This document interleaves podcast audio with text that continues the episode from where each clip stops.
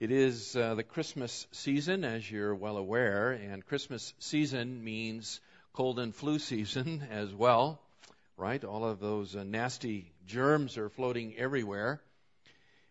Uh, yet, uh, you know, we live in a great time with regard to medical advances, don't we? There are there are just so many things available. You walk into the grocery store and there's a reminder, you know, get your flu shot or whatever, and you know, there was, we don't think that much about flu, but there was a time when flu was uh, really quite a serious uh, illness and, um, and took uh, many, many lives. But in God's good providence, we've made a lot of strides medically. But, uh, you know, it was only a generation ago, just kind of thinking along these lines, that uh, the word polio struck fear into uh, people's hearts. My uh, mother is a polio survivor. She uh, encountered the uh, disease as a child, and, and again, by God's grace and good providence, she is able to walk today. She did live, and she is able to walk uh, today, but it was a really devastating disease just a relatively short time ago. In fact, polio was such a scary disease uh, back in those days that uh, their minister wouldn't even come and visit at the house when they found out that uh, that she had polio. He was afraid, and he wouldn't come. And uh, the neighbors, uh, when they walked by the house, they would cross over the street to pass by the house. They they were deathly afraid of this disease, and so as they were walking down the sidewalk and they'd come to to the house where my mother grew up, uh, there was a there was a mark on the house, and they would cross over and go by the house on the opposite side of the road. That's how scary that disease was, and that's only just a generation or so ago. So times have changed, and uh, they've changed for the better. Amen? Open your Bibles up to uh, Matthew chapter 8 because I want to look with you this morning at another really scary disease. Another really scary disease. And the Gospel of Matthew is something that uh, we have been working through together over at Foothill for several years now. And uh, we are really enjoying our time in that Gospel. So I want to bring to you a message that I preached over there a few months ago out of Matthew chapter 8 here about Jesus healing the leper. We're going to be looking at Matthew 8 and verses 1 through 4. Now, a bit of a background. Matthew's gospel was written for a specific purpose, and that purpose was to demonstrate for all who had eyes of faith to see that Jesus is the long prophesied Messiah of Israel. He is the one that the Old Testament prophets had spoken of repeatedly and said there is a one coming, a future king of the line of David, but that he will exceed and excel anything that David's kingdom ever knew. And in many places in those Old Testament prophecies, it, it speaks about this future kingdom, this coming king, and that his kingdom will be a, a place of, of untold blessing. It'll be a place like none other that the world has ever known or ever seen. All of the, of the effect of Adam's fall into sin and how it brought uh, destruction and cursing upon this creation and sickness and disease and death and sin and all of these things that came in as a result of Adam's fall will be reversed in that future kingdom. When that great messianic king comes, when, when Christ himself, the, the Messiah, and the word Christ means Messiah, when that one comes and is seated upon that throne, it'll be a time of amazing peace and prosperity. Matthew is recording for us here in chapters 8 and 9 a, a series of miracles. And as he, as he develops his theme in this gospel, he, he includes these miracles here in this chapter, and there are nine of them. And he includes these miracles in chapters 8 and 9 because, because it demonstrates a, a, a glimpse of what Messiah's kingdom is going to be like. It's as it were a peeling back of the curtain and, and, and glimpsing into the unknown and to see what it will be like when Messiah comes. And so Matthew records for us these examples of, of Jesus' authority, Jesus as the Messiah, his authority over disease, over nature, over demons, over sin, and over death. And he, and he, and he does that so that as we, as we examine these things together, as we read these things, and, and we are amazed by what we read, we can come to only one conclusion. This one is the long promised deliverer. He is the great king of Israel. We might recognize Jesus as Messiah.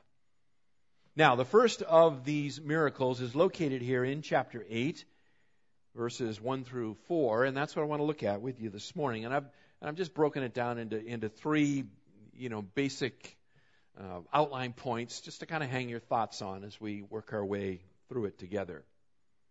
So, let's take a look at the first one in verses 1 and 2. And I'm, and I'm calling this the, the leper's courageous request. So, we look at the account together. Let's just begin by thinking about the leper's courageous request. Verse 1.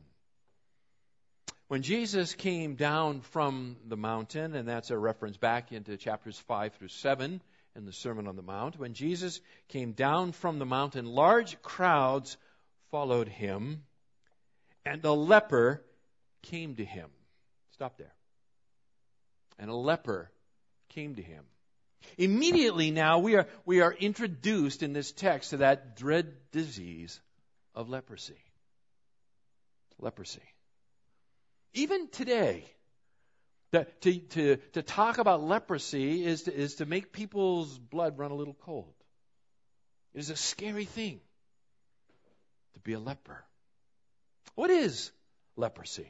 We don't see much of it in our certainly in our society. So so what is leprosy? I went on the internet, you know, and the beauty of the internet, you can look up anything. It doesn't mean it's true, but you can look it up. But uh, this this website was credible, so I think this stuff is pretty true here. What is leprosy? Well, modern leprosy is uh, is known as uh, Hansen's disease.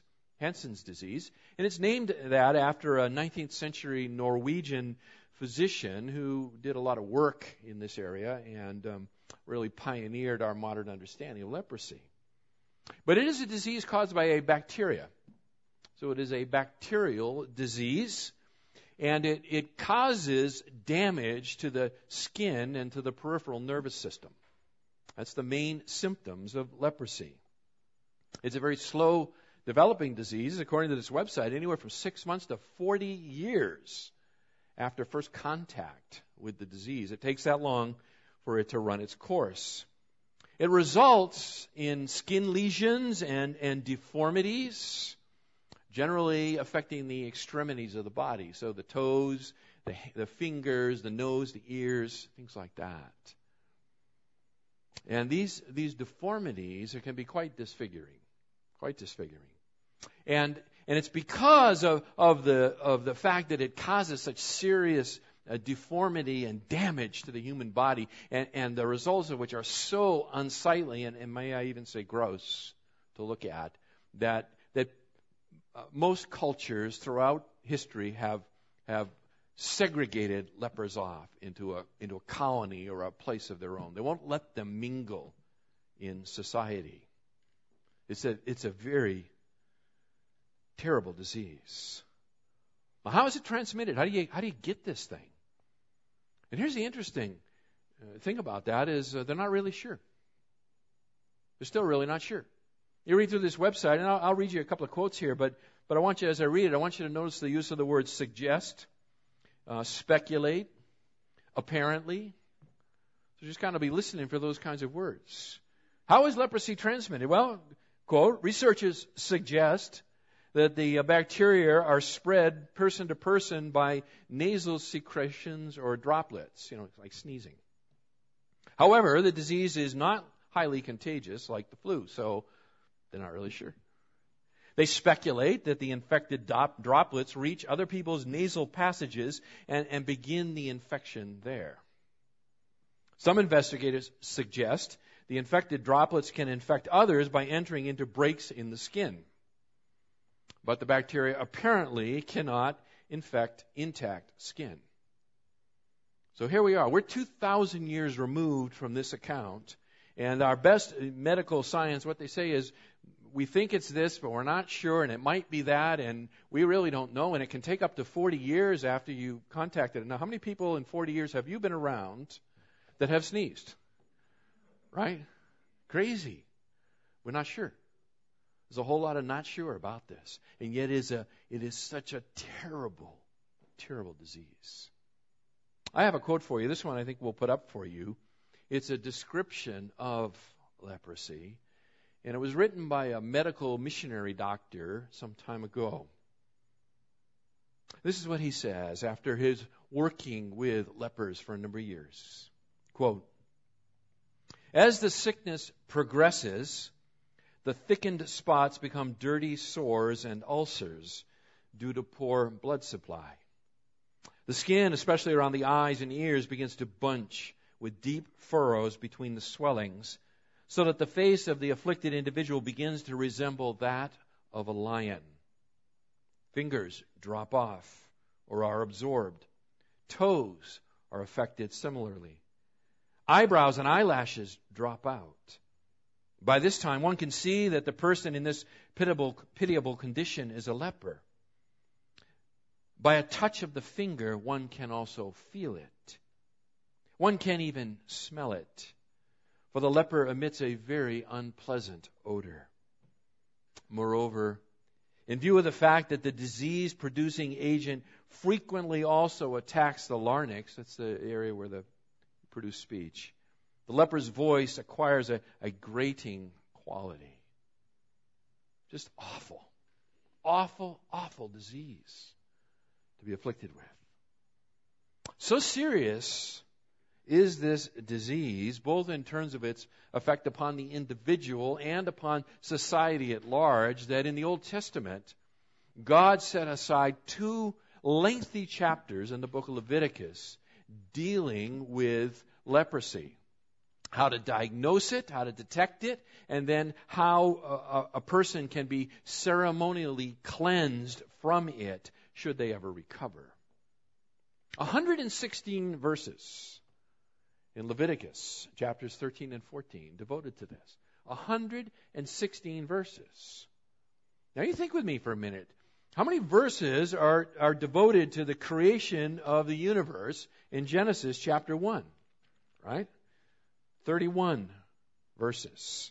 Genesis chapter 2, the, the, um, the first uh, wedding and, and, uh, and the creation of Eve, 25 verses. The fall of man, chapter 3, 24 verses. 116 verses. 116 verses devoted to this terrible, terrible disease. It's a very, very significant issue biblically. A very significant issue. According to Leviticus chapter 14, to, to touch a leper was to become defiled. It was to become defiled. And to become defiled meant to become ceremonially unclean or impure, and to thus be, not be allowed into the worship of God's people. You would, be, you would be separated from that. You could not enter into worship. You must wait until you have gone through the various uh, rituals of cleansing before you could come back to the people. Because leprosy defiled in this way, the, the law, Mosaic law, required that there would be a priest who would very, very carefully investigate any possible outbreak of leprosy. Now, you're doing the through the Bible reading, right? So you've read Leviticus this year? That's a really stimulating uh, study to read in the morning for your devotions, right? Remember, there's a hair in it. If the hair is yellow or the hair is white, you know, there's a patch on the skin. You, you know what I'm talking about? And you go, yay, yay, yay. That and a cup of coffee, and I'm ready to go for the morning. But it's very detailed. Very, very detailed. So that the priest might have guidance into know and understand this disease. If, it's interesting, Leviticus tells us if after two separate quarantines, they, the priest determines that the person has leprosy, so there's, there's two separate quarantines and examinations following each one. If the priest determines after that that the person has leprosy, then they're declared to be a leper. And when they're declared to be a leper, it is like a death sentence. It is like a death sentence. They are now, according to Leviticus, required to go about with clothes torn, uh, hair disheveled. They are to cover the lower part of their face with a handkerchief, which is kind of interesting, isn't it? You think about the modern uh, medical say maybe it's nasal secretions, but they have to cover their nose and mouth with a handkerchief. And they are required to live outside the camp, and they are to cry out, unclean, unclean, whenever anyone approaches them. These are the rules. By the time of the New Testament, the rabbis taught that a, that a leper could come no closer to you than six feet. They were not to approach a, a normal person or a person who not a leper. They could not come any closer than six feet unless the wind is, you know, unless they're, they're uh, upwind of you and the wind is blowing from them towards you, in which case the distance is increased to 150 feet. They can't get any closer to you than 150 feet on a breezy day. We also are told by um, commentators that it's that it was not unheard of at all for, for people to throw rocks at lepers in order to drive them away. They didn't want them anywhere near. Remember, I told you they'd, they'd cross over the street to go by my mother's house as a child. They would throw rocks in the New Testament at lepers in order to drive them off like you would a wild dog. It's a terrible, terrible disease. Most people of this uh, time, they considered leprosy to be a direct punishment of God upon their sin. And therefore, the only, the only healing, the only hope they had was for, for God Himself. And it, was, and it was so unlikely and so difficult to be healed from this disease that it was the equivalent of being raised from the dead. It was like being raised from the dead. It required God Himself to directly intervene on your behalf. Otherwise, you operate for the rest of your days under a sentence of the living dead. Now, we don't know for sure whether the leprosy we read of in the New Testament is the exact equivalent of what the modern medical people call Hansen's disease or not. We, are not sure. It's debatable. But what is not debatable certainly is the physical, the emotional, the relational, and the spiritual devastation that a diagnosis of leprosy would mean to the individual who heard it. When those words came out of that priest's mouth, you are a leper. They might as well have a funeral service for you. They might as well have a funeral service. You are the walking dead. Take a look back now here into chapter 8 and verse 2. A leper came to him and bowed down before him and said, said, Lord, if you're willing, you can make me clean. If you're willing, you can make me clean. What a courageous request this man has. Now, as we, we look at this request and, and think about this request, there's some observations I think that are, that are worthwhile noting here. This is a, this is a reverent request. A reverent request. Notice how he, he comes in it, and it says that he, that he bowed down before him. You see that? He bowed down before him. Literally, in the, in the Greek, he bowed and he remained bowed before him. It's, it's, this, it's the same verb that's used to speak of worship. He fell at his feet. He fell at the feet of Jesus.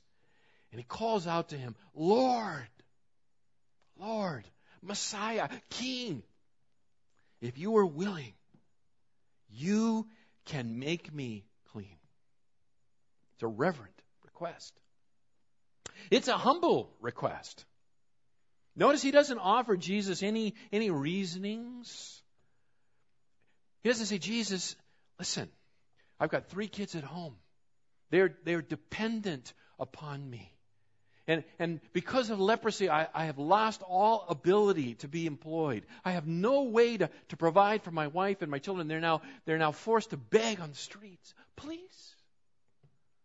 Nothing.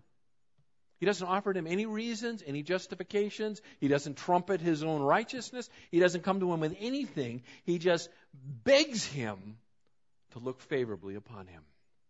It is a humble request. There's nothing in this man's hands, figuratively speaking.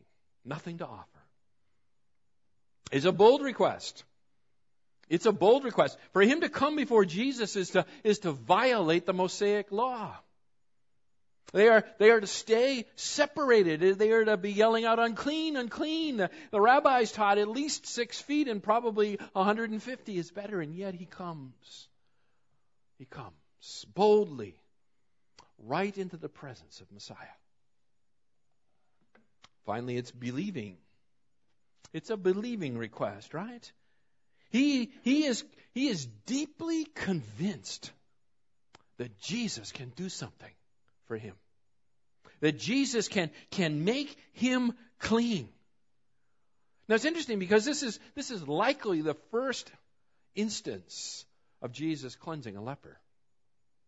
This is not a big healing service where there have been, you know, thousands of people have been parading up front and Jesus has been touching them and, you know, one person getting healed after another and, you know, he's along the end of a long line of lepers. Nothing like that. Nothing like that at all. He just, he just comes reverently, humbly, boldly, and believingly into the presence of Messiah. And, and he petitions him, Jesus, if you are willing, you can make me clean. You can make me clean. It's an interesting expression there. You can make me clean, by the way. And the reason it's interesting is because the New Testament, when it speaks about the cure of leprosy, it, it always refers to it as being made clean. Being made clean. It, it, as opposed to other diseases where they're talked about being cured. It never speaks of leprosy as, as something they are cured from. It's something they are cleansed from. They're cleansed from it. And that makes it really interesting because a person becomes so defiled by that disease that, that it, it becomes a perfect illustration of the ravages of sin. It's really the perfect illustration of sin.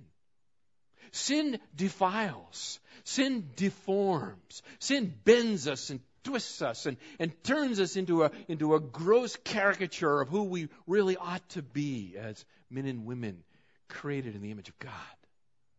And so leprosy provides just that perfect, vivid illustration of the effect of sin. Leprosy also separates from society and, and from God, and, and sin separates, doesn't it? It separates us from God first and from each other. Terrible disease. So he comes with this courageous request Let's see how Jesus responds. Jesus responds compassionately. It's Jesus' compassionate response in verse 3. Jesus stretched out his hand and he touched him. He stretched out his hand and he, and he touched him, saying, I am willing. Be cleansed. And about three months later, the disease ebbed away. Is that what it says? No. And immediately his leprosy was cleansed. Immediately his leprosy was cleansed. This is an incredible encounter. Incredible encounter. I mean, based on what we know about leprosy, what we've just learned here a little bit earlier, this is incredible. I mean, Jesus could have healed the man with a word, right? Be cleansed cleansed. I mean, he heals long distance, no problems. Yet he doesn't do it that way. He reaches out his hand and he touches the man. He reaches out his hand and he, and he touches the man. See it there, verse 3? He stretched out his hand. Why do you have to stretch? Well, because the guy's laying at his feet. The guy's laying there at his feet. So he, he condescends, he, he, he, he bows, as it were, down to, to be able to contact the man. He stretches out his hand and he touches him. Touches him. This man was despised. This man had been cut off from society. It's likely this man had, had not felt the joy of, of human contact in a very long time. We're told over in Luke's gospel, where Luke has a parallel account in, in Luke 5 and verse 12, that the man was full of leprosy. Full of leprosy. I mean, the disease was in an advanced stage. We don't know how long. Years? Perhaps. For years he had been cut off from all human society, all human kindness, all human love. You know, it's so important to touch. And yet this man, there's no touch. Until Jesus sticks out his hand and touches him. Why did he do it? Why did, why did Jesus touch him? Why didn't, why didn't Jesus just heal him with a word? He heals others that way. Why does he touch this man? Well, we don't have to really speculate because Mark tells us in, in Mark chapter 1, verse 41, which is another parallel account, it, it says there, Mark tells us that Jesus is moved with compassion for this man. He is moved with compassion. And it's this compassion that he, that he feels for this one who is, who is so broken that causes Jesus to, to defy the laws of defilement and to touch the leper. To touch the leper. I mean, the Levitical law, you're not supposed to do that. And yet Jesus stoops, extends his hand, touches the man. Immediately. Immediately the man is healed. Now, question, you might be thinking to yourself, well, if Jesus touches this guy who, who's, who's defiled, and, and the law says you can't touch him, and if you, if you come in contact with him, according to chapter 13 of Leviticus, you become defiled yourself. How could that be? How could Jesus become defiled? Well, beloved, he didn't. So this is what's really cool about this. When Jesus touched the leprous man, the, the disease of leprosy was consumed. It was consumed. Look at it. Immediately his leprosy was, was cleansed. It, Jesus didn't become defiled by touching the man. The man became holy, as it were, by Jesus touching him. All of the blackness of this disease doesn't transfer to Jesus. Jesus consumes it in the, in the purity of, of Christ Himself. Cleanses this man. Beloved, only the only God can touch what is unholy and render it holy and render it holy. Praise God. Praise God. Immediately, notice that. Immediately his leprosy was cleansed. You think about that? All, all of the grotesque skin lesions, all of, all of the nerve damage, all the consequent deformities and, and ulcers and sores and all of the things that accompany this terrible disease. Gone. Just like that. Such is the power of Jesus to heal. It is instantaneous, it is complete, and it is irreversible. This man is cleansed. He is cleansed. Wow. The leper's courageous request, Jesus' compassionate response, and then finally, verse 4, Jesus' strange command. Strange command here in verse 4. Jesus said to him, See that you tell no one See to it that you tell no one. But go, show yourself to the priest, and present the offering that Moses commanded as a testimony to them. Huh. That's kind of odd, don't you think? I mean, Jesus is, is moving about Galilee he is, he is preaching and teaching in the synagogues. He's, he's announcing the kingdom of heaven is at hand in the presence of the king himself. He is demonstrating his kingly authority by all kinds of miraculous signs and wonders that he's doing. And yet he tells this man, don't tell anybody. Don't tell anybody what I have done. That's strange, don't you think? Well, you wouldn't be alone if you thought that's strange, because Jesus' brothers thought that was strange too. And over in John's gospel, they tell Jesus, they say, you know, brother, anyone who's looking to be well known doesn't hang out in the backwaters of Galilee. You need to get out of Jerusalem and do something really exciting down there, and then they'll follow you. And Jesus says to his brothers, he says, Whoa, you know, this is not my time. Not now. Not now. I think that's what's going on here. I think that's what's going on here. This is still reasonably early in his what's called Galilean ministry. He spent about 18 months of his three plus year public ministry uh, preaching and teaching in, in the north part of Israel, in Galilee. This is reasonably early in that time. And so I think Jesus is, is being cautious here because he does not want to whip the crowds up too big yet. He doesn't want to whip them up too much.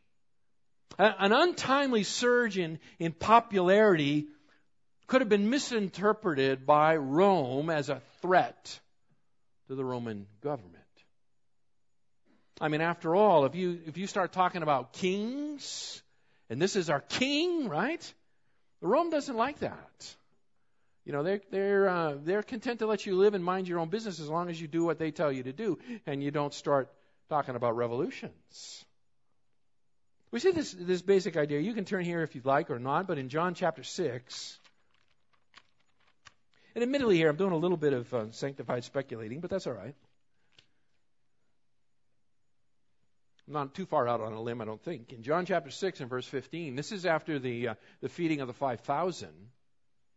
In verse 15 of John 6, it, it says, So Jesus, after he's fed the 5,000, and by the way, uh, that's 5,000 men when you include the women and children, maybe as much as 20,000 people, from a little boy's lunch, right? A couple of sardines and a few tortillas, and, and he, that's what it is, and he feeds his crowd. So, verse 15, so Jesus, perceiving that they were intending to come and take him by force to make him king, he withdrew again to the mountain by himself.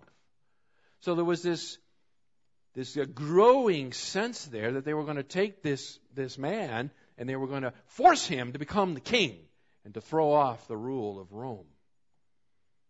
Over in uh, chapter 11, verse 48, you can see one other place where it kind of indicates that this, this is running in the background at least.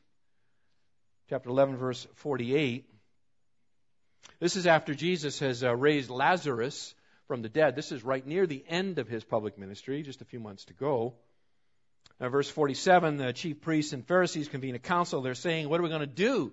This man is performing many signs. There it is in verse 48. If we let him go on like this, all men will believe in him, and the Romans will come and take away both our place and our nation. They'll take away the temple, and they'll take away the nation. So, perhaps that's what's going on here back in Matthew 8 is it's still reasonably early, and Jesus doesn't want to, doesn't want to get things too overheated too quickly. So maybe that's why he tells this guy, don't do this. But instead, but instead, back to Matthew 8 and verse 4, instead, go show yourself to the priest and present the offering that Moses commanded as a testimony to them. Notice to them. Present the offering as a testimony to them. So this man's supposed to go from Galilee to Jerusalem. Okay, so that's not like getting on a 15 freeway, you know, in two exits you're off. This is a long trip. This is a long trip. You are to, you are to make preparation necessary to take the long trip from Galilee to the south down to Jerusalem. And when you get there, you are to show yourself, and I want you to look closely at the text here. I want you to show yourself to, and not, it doesn't say a priest. It says what? The priest. Definite article. The priest. There's, there's a certain priest that you need to show yourself to. What priest? Well, the priest who is responsible for determining whether your leprosy has been cleansed or not. You see, not every priest is a, is a leprosy specialist. We, we kind of understand that, right? You go to the doctors and, you know, you got certain specialties there in the medical field. They, they give themselves to, to really uh, uh, in the in the examination of a certain disease, and so they become really good at it. Well, when it comes to leprosy, there's a there's like a, a, a leper priest. He's not a leper himself, but but he he's been around it enough that he really understands the disease and he knows what to look for. So you go to him. Go to the priest, the leper priest, the particular priest, the one who's, the one who's been designated and trained to deal with these matters and can certify that you have been cured.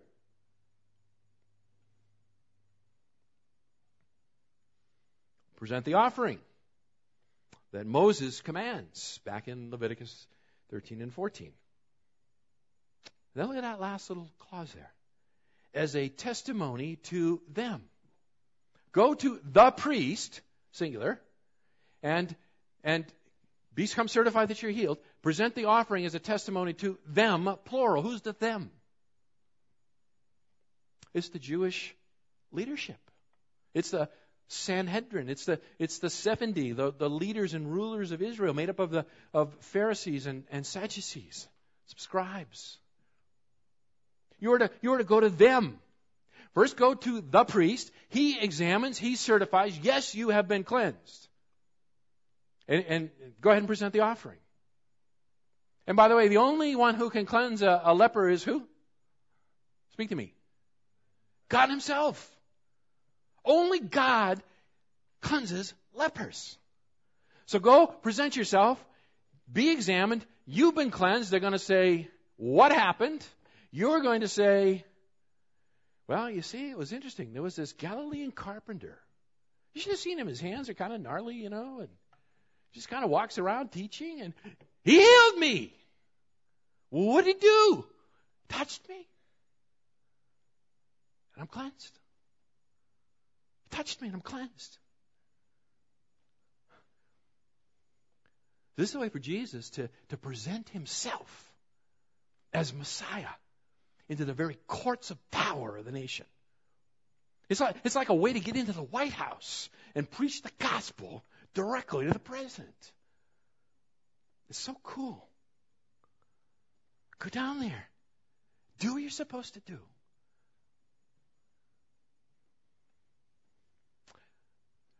We find out in the uh, parallel accounts he doesn't do what he's told. Can't keep his mouth shut. He's blabbing everywhere. Jesus becomes so popular, it says he can't even, you know, walk publicly into the towns and villages anymore. They, they're swarming him. But he did evidently go forward with it, and he does go to Jerusalem, it appears. Because Luke tells us, it's really interesting. Luke tells us in uh, Luke chapter 5 and verse 17, I'm not going to turn you there, but it's, it's a parallel account. Luke tells us that, that after this event, Jesus is, is still in Galilee and, and he's, he's ministering there in Galilee and a delegation of, of scribes and Pharisees. These are, these are the people who are, who are, are charged with keeping track of the Old Testament. Uh, and a group of them, drawn from Galilee and Judea and Jerusalem, travel to Galilee to investigate Jesus. Check him out. And they arrive right in time to witness what Matthew uh, recounts for us here in, in chapter 9 and verses 1 through 8, which is the healing of the paralytic. You know, that's the guy, remember, where they opened up the roof and lowered him down? You remember this, right? And Jesus says to him, You know, your son, son, your sins are forgiven. And they look at him and they go, What are you, crazy? Nobody can forgive sins but God alone. That's blasphemy. And Jesus said, Hey, so you'll know I have the power to forgive sins? Pick up your bed and walk picks up his bed and he walks. Right? Who can forgive sin? Talk to me. Who can forgive sin? Only God. Who can heal a leper? Only God. He's just putting on these displays. Putting on these displays. But, but you know how Israel will respond? Hands over their eyes, fingers in their ears. Don't confuse me with the truth. My mind's made up. How will we respond? How will we respond? You know, you go through this uh, this section here and you encounter this, and you're just amazed. You're just amazed to come face to face with Jesus.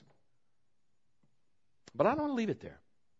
I don't want to leave it here just as, wow, you know, 2,000 years ago when Jesus walked the earth, he, he like, you gotta hear this, he cleansed this leper and he, he touched him and immediately the disease is cleansed. And, wow. Let's take it another step. let's take it another step. You know, I said earlier that, that, that leprosy is, a, is the perfect illustration of what? Sin. It is the perfect illustration of sin. Sin pollutes, sin defiles, sin bends, it twists, it deforms, it cuts us off from God and from other people. It's all there. And just like a, a, leper cannot be healed, and by the way, they still can't heal leprosy. Right? I guess I didn't say that earlier, but probably figured that part out, right? They're still speculating too much about it. They, they can't heal it. Only God heals. So let's apply this a little bit. Jesus does not shrink back from moral pollution. He didn't shrink back from, from the leper who came to him in faith. He didn't go, Ooh, are you kidding me? Be cleansed. Right? He reaches down and touches the man. That's So Jesus is with moral pollution, with sin. He, he, he doesn't shrink back from sinners when we, when we come to Him in faith. Humbly, reverently, boldly, not, not claiming anything to give to Him. Jesus, you, you know, you should save me because I'm a good guy. I'm not a good guy. Jesus doesn't shrink back. See, beloved, what this means is you, you don't clean yourself up to come to Jesus, right? You know these things. You don't you don't cleanse your you know if I could just stop doing these you know these things and thinking these thoughts and so forth, then then then God would receive me. Are you kidding me? Just as I am. Just as I am. I come into the presence of God and, and He cleanses me from all of my, my filth, my moral pollution. Jesus says it this way in John's Gospel, John chapter 6 and verse 37. All that the Father gives me will come to me, and the one who comes to me I will certainly not cast out. Isn't that a great promise?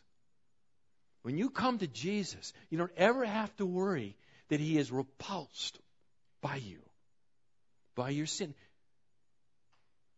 His arms are open wide. His heart of compassion flows if you will but come to Christ. Beyond that, Jesus is moved by our sufferings.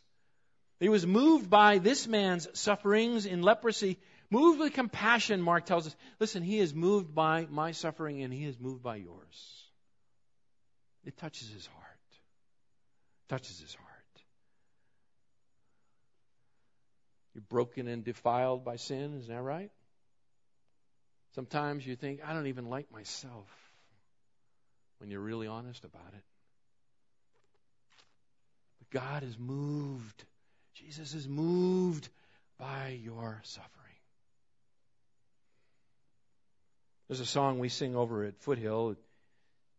And uh, Thomas, you'd like it. It was you know written 150 years ago. Wow, actually uh, 250 years ago. And uh, there's a, there's one of the verses. It, it goes like this, and I won't sing it to you because I'm not ready to empty the house yet. But it says, "Come, ye sinners, poor and wretched, weak and wounded, sick and sore. Jesus ready waits to save you, full of pity, love, and power. He is able. He is able. He is willing doubt no more. It'd be a great song for you to learn and sing here at Summit. It would encourage your hearts. Christ is moved by your suffering, by mine. Third,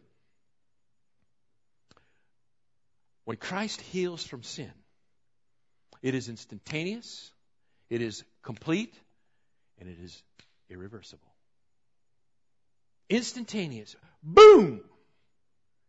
Arise, child. Your sin is forgiven. It's complete. complete. You are, you are pure in Christ, the New Testament tells us. You are, you are wrapped in his righteous robe. And God looks upon you, you who have placed your faith in Jesus Christ. He does not see the ugliness of your sin. He sees only the righteousness of Christ. And it is irreversible. It is irreversible. All that the Father gives me will come to me, and the one who comes I will certainly not cast out. You are safe and secure in the arms of your Savior. A question you need to ask yourself as we kind of wind this down is Do you know Christ? Have you come to Him to be cleansed from your sin? Have you embraced Him by faith, trusting that His death, burial, and resurrection was for you, on your behalf? If you have, and the New Testament tells you, you are free. You are free. We're going to take communion here together. It's just another delight that I have. When I do it, I get to stand behind the table. You guys do it differently. You stand off the side here. Throw me out of my groove. What is communion? Why do we do this? A little, little piece of cracker, a cup of juice. What's going on? What's all that about? Jesus is, has given this to us to remind us of something. It's a, it's a memorial service. It's a, it's a reminder. And it's, a, it's to remind us that He has given Himself in our place. That's really what it's all about, right? The, the bread or the cracker, wafer, whatever you want to call the thing, is, is, is an illustration of his body, the juice of his blood. Jesus says over in Luke's gospel, in Luke chapter 22, he's there on the night in which he is to be betrayed, and he's at the table with his disciples. Judas Iscariot has already left to betray him. And, and Jesus says these things. When he had taken a cup and given thanks, he, he said to them, Take this and share it among yourselves. For I say to you, I will not drink of the fruit of the vine from now on until the kingdom of God comes. And when he had taken some bread and given thanks, he, he broke it and he gave it to them, saying, This is my body, which is for you. Do this in remembrance of me. In the same way, he took the cup after they had eaten, saying, This cup which is poured out for you is the new covenant in my blood.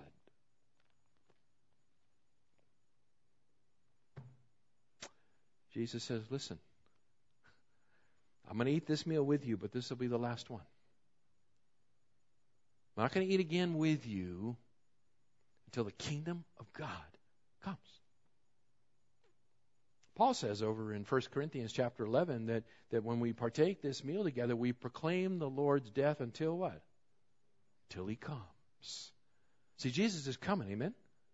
You believe that? I mean, you really believe that. He is coming. He's coming. And when he comes, the, these miracles are just a glimpse of the glory that he will bring with him.